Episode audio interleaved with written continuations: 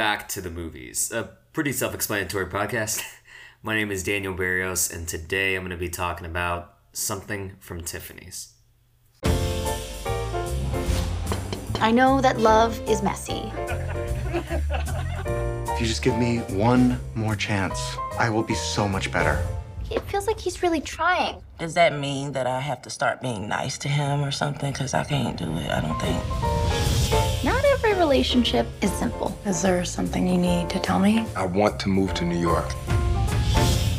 Daisy, I'm gonna propose to Vanessa. That is the one. You heard the boss. I'm looking to get a present for my girlfriend. I was hoping that one of those blue boxes would do the trick. Let me show you what we have. You're not gonna open the box. So I can't. What if it is what we think it is? I don't know if I'm ready for this. Merry Christmas. I don't know what to say. Me neither. You're beautiful. He got my ring, I got his present. You gotta go get the ring back. Hi. Hi. Um, fine as hell, too. What Terry. are those, Hazel? Oh my God, Terry. I know something when I see something, and that wasn't nothing. I'm never gonna see him again, so whatever. Hello again.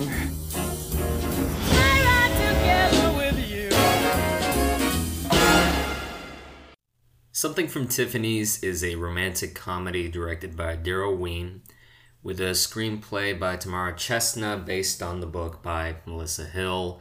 Stars Zoey Deutch as Rachel, this New York baker who is dating Gary, a tattoo artist played by Ray Nicholson. And on the other side of town, there's a aspiring writer and single father named Ethan, played by Kendrick Sampson, who is looking to propose to his uh, long-term girlfriend Vanessa, played by Shay Mitchell. And Gary and Ethan both show up at Tiffany's, the famous, you know, jewelry store. I mean, hell, the title "Something from Tiffany's" has the same cadence as Breakfast at Tiffany's. So if you're aware of this uh, fancy, fancy jewelry, it's a New York. It, I would not even a New York staple, a global staple. Uh, ignore any meows you hear. That is my annoying little cat who knows that breakfast time is in 45 minutes, not now. But Gary and Ethan, Ethan shows up actually with his daughter, Daisy, played by Leah Jeffries, who is uh, one of the just great little bits of comic relief in this. I love how spunky she is. Anyway, uh, Gary and Ethan both show up at Tiffany's around the same time. Ethan looking for an engagement ring for Vanessa, and Gary showing up honestly because he needs a Christmas present at the very last minute, and where where better to go than Tiffany's, right? Like ah, that that'll win her over. Just just buy her some diamonds. It's cool. They buy their things. Gary leaves. Gets hit by a taxi. Just gets hit by a taxi. And I worry that some of you may think I'm spoiling the movie when I tell you that this is literally the first three minutes of the film. Three minutes in, they buy the things from Tiffany's. Gary gets hit by a taxi. Ethan goes to check on him and see if he's okay. And, you know, they're both of their bags are set on the ground. Ethan grabs the wrong one.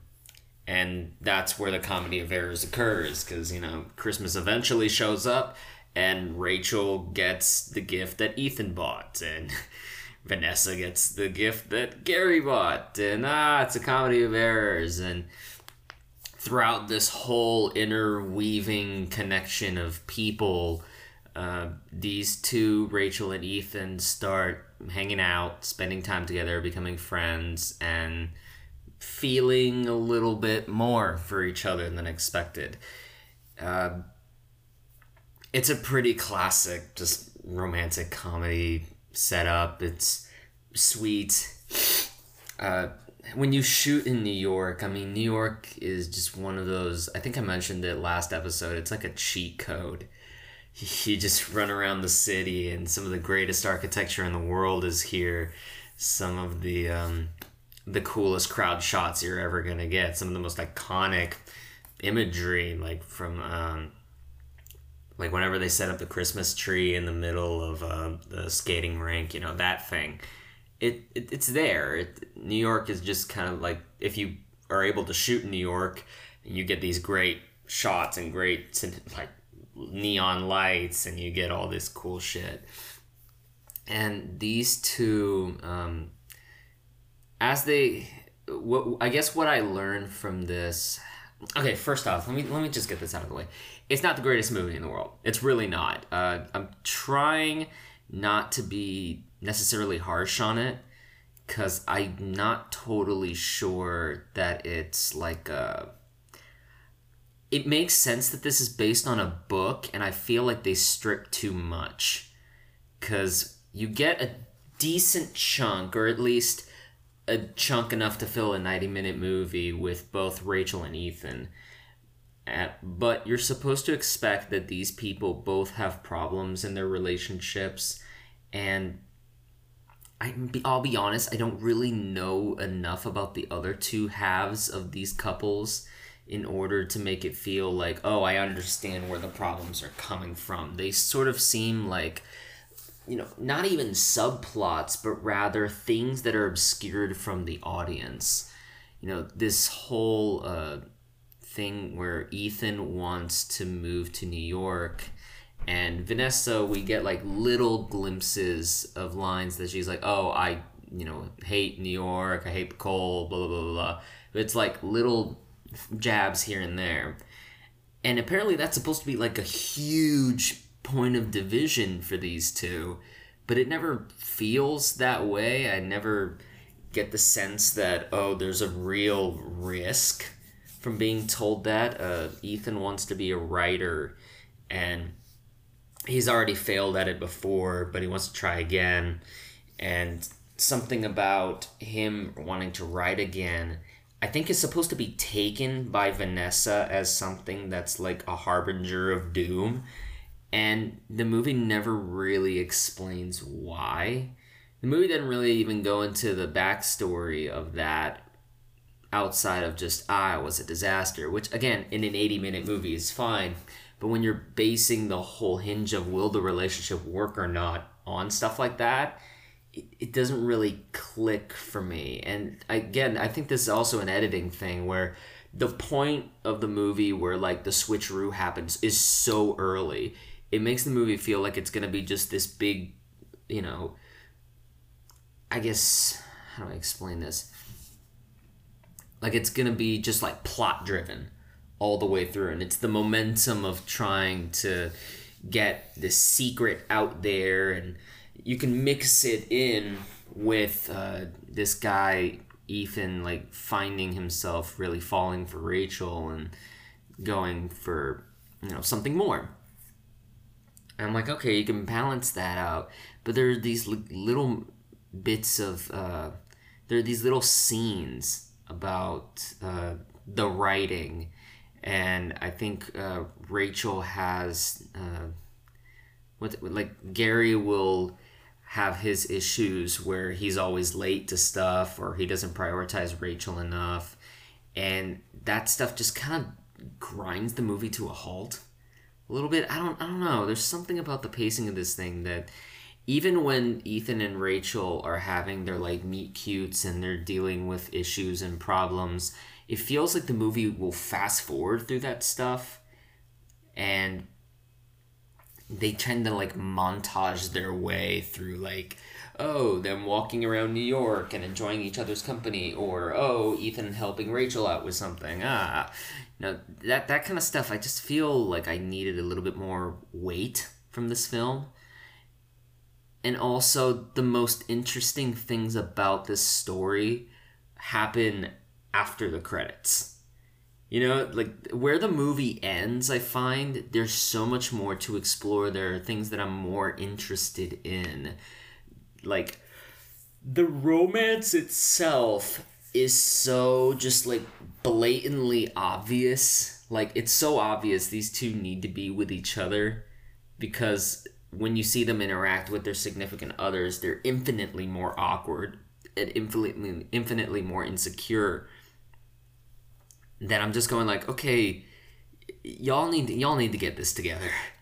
Like, and the two leads are really good. Like Zoey Deutch, my God, a pure adorable energy, just big eyes, big smile, big heart. You know, there's always this. Uh, she talks a little bit too much when she gets nervous, and uh, when she's really excited, she'll give so much of herself just because it, it doesn't feel like she is uh, craving like attention more so than she is just that selfless you know like she'll uh, ethan will do like some minor thing you know like I think at one point, uh, Gary gets hit by the car, and then Ethan and uh, his daughter visit Gary in the hospital or something like that, just because you know they wanted to check up on them.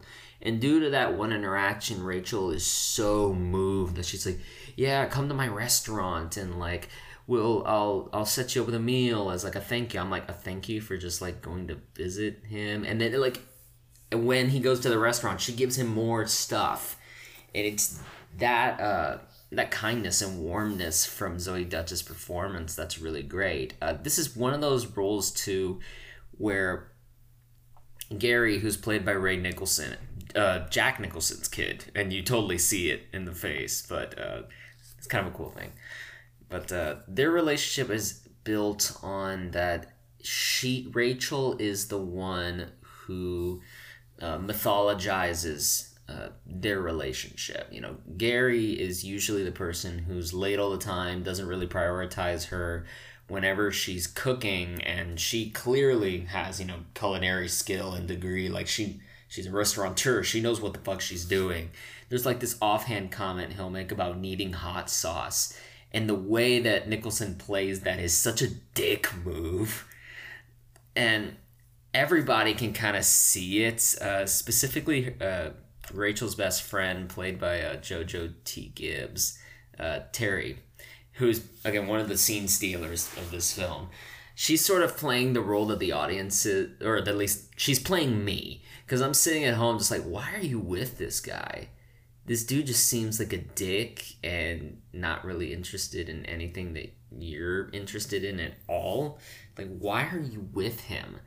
but it's because she mythologizes their relationship. There's like this, uh, what is it? The story that she tells about how they met, and it was like the great meeting story. And it's uh, Terry has a great line where she's like, "Oh, Rachel loves the romance, just not the fanfare." It's like she's got this fantastical sort of fairy tale look at romance that she'll never admit to really having, but it's something that you can see in the way that her eyes sparkle at someone that she is interested in or someone who dreams of bigger, who has ambition, uh, like Ethan does with his book, that, you know, gets her going, essentially. And uh, seeing that relationship play out, uh, it's very easy for a movie like this to make that character just look like an idiot, like a complete jackass. It's like, oh, you obviously know you're with the wrong. It's like you obviously don't know you're with the wrong person. Like, are you blind? Do you have eyes? And the way that Deutch plays it, she definitely knows what's wrong, but it's because she believes so hard in the mythology of her relationship and wants that sort of great story that she can tell someone else that she sort of self deludes herself. She deludes herself into thinking she's in a great relationship. And that delusion is something that we all deal with at one point or another, some of us way more than others. But uh, I like that little, I don't know, the way she balances it out because it's not that she ignores everything wrong that he does. She makes excuses for it, but she knows that it's wrong and she's trying to convince herself of another reason to stay. And seeing that convincing going on in her brain the entire time is uh, is it's a, it's cool. That's that's a part that I actually enjoy watching, just watching her brain rack that kind of stuff together. But it's whenever she's with Kendrick Sampson, who plays Ethan, that sort of the movie comes alive. Uh, I like Sampson as this sort of like suave dude, the kind of guy who always looks cool. Like if you look in the crowd, he's always the coolest looking motherfucker there. It's uh, a little bit like watching uh, Daryl McCormack in Good Luck to You, Leo Grande. Just anytime he's in a sequence, it's always the coolest dude in the room is right there, and you obviously want to go. One of the funniest things is like the entire movie, people will like walk up to them and just be smitten by how gorgeous this guy is. Just the classic. He looks just straight out of like a a Vogue magazine cover. Like I expect him to be shirtless selling a cologne. But what I like about Sampson's performance is that he is able to lean into the way more awkward and insecure parts of himself. Because this is an awkward and insecure situation. Like, how do you tell a woman who believe who's got how do you tell a woman that she's got your engagement ring meant for somebody else? when she is so and i mean you look at the smile on Deutch's face whenever she's telling ethan about this engagement ring that she got from gary. Like, you see the grin and it's like it'd be like kicking a puppy. You cannot do that. So the emotional truth of that is good and i, I like that stuff. But watching him trying to like navigate the situation as gingerly as possible because you know he's used to it. He you know he's good at getting to that point where he can kind of get what he wants by like being smooth and suave but in this case you need the utmost like Luke Skywalker shooting a missile into the Death Star delicacy in order to get this to work. And you know anytime that she's able to just bring out the kind of like obsessive in him because he's uh, usually a pretty cl- a reserved guy and lets his more uh, brash and open daughter take over conversation. Like she's the one who usually covers for him when he can't. Uh, that stuff, uh, watching him get really excited about writing was something that I enjoyed. And you know, this stuff is set again in New York. Uh, these shots are, I wouldn't say the cinematography really moves me in terms of like the storytelling through the visuals. It's more of, I guess, maybe production design that they set up these spaces. There's like a, what is it? There's a scene where he takes her to like his favorite spot to go to when he's thinking about the city. And there are these big pillars, uh, light fixtures just sitting there. Then in the background, there's like a bridge, and that kind of stuff looks neat. It's the staging that looks cool but I can't say it really made me like think about how the image influences the story. It's just like a oh here are here's a pretty cool lighting setup for some gorgeous people to interact and have like a a conversation in. So I wouldn't say the cinematography really moves me, but it looks good it looks pleasing. I guess that's it. It's pleasurable to the eye. It's very much eye candy in that sense. Um, um, I don't have a lot. This this is a, this is a movie that really should be just like a joke a minute. It should move really quickly, but it kind of doesn't kind of just slogs on as like characters interact with each other and there's this sort of like limbo about the secret and at, the way the movie was moving at one point made me think oh okay the setup is just the catalyst for something else. And not the whole uh, like oh this is the the switcheroo comedy of errors is really a secret for the romance. I thought at one point there was a chance we could just get past even all of that and go into like a separate layer.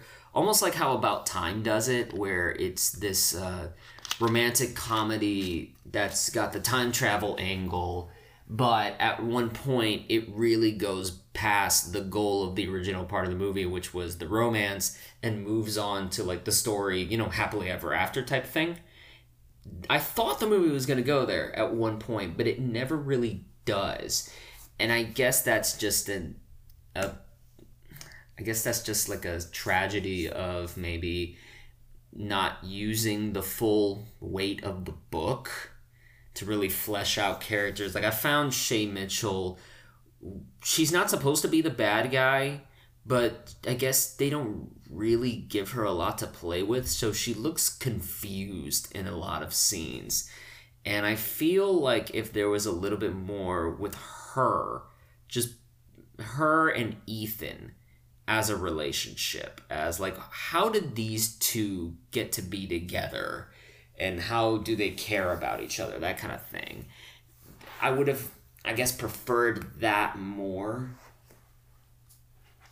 Uh, let's see. Anytime that uh, Terry and her wife, uh, Sophia, played by Javicia Leslie, anytime they're together, they're just the, you know, they are me and whoever's watching with me. The commentary in the background, just fantastic uh, supporting characters.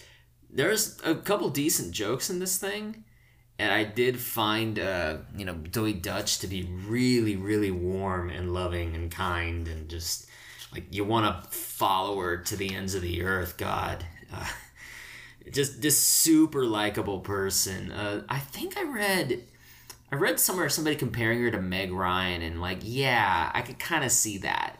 There's this sort of uh, slightly off kilter, uh, again, adorable energy about her that I really like.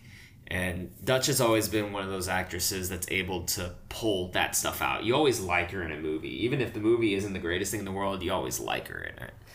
So, uh, I mean, whatever you think the movie's gonna go based on the setup is pretty much exactly where it goes.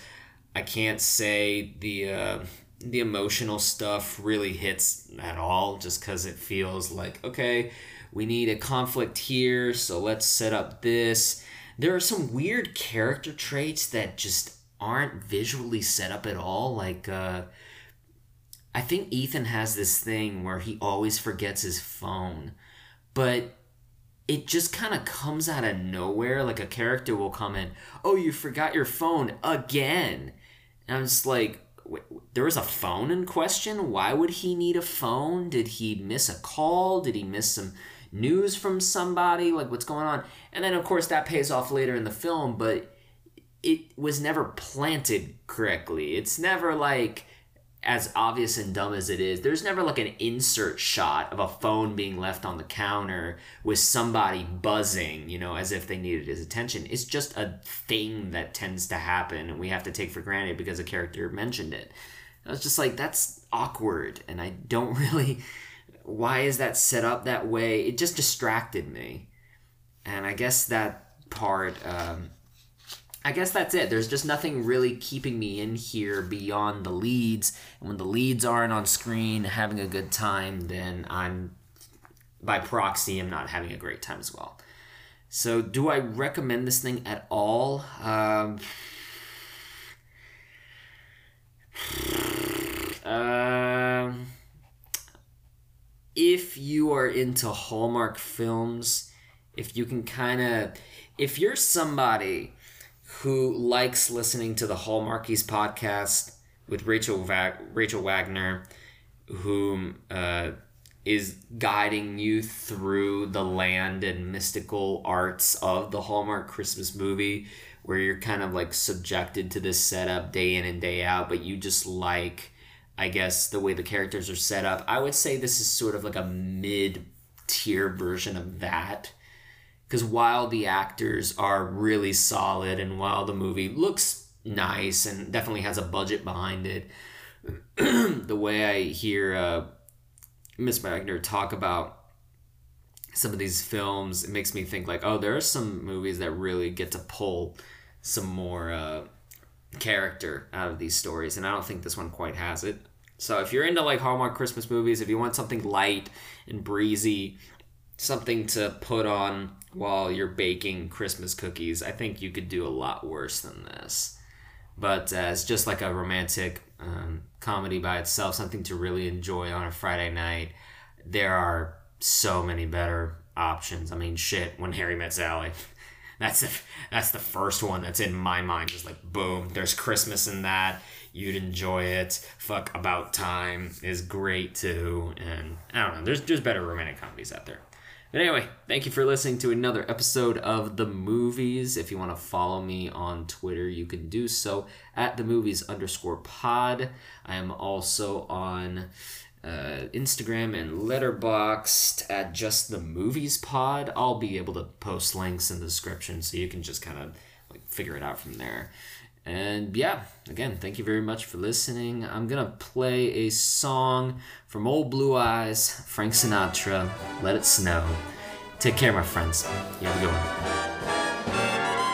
Oh, the weather outside is frightful, but the fire is so delightful. Since we've no place to go, let it snow, let it snow, let it snow. It doesn't show signs of stopping, and I brought some corn for popping. The lights are turned down low. Let it snow, let it snow, let it snow.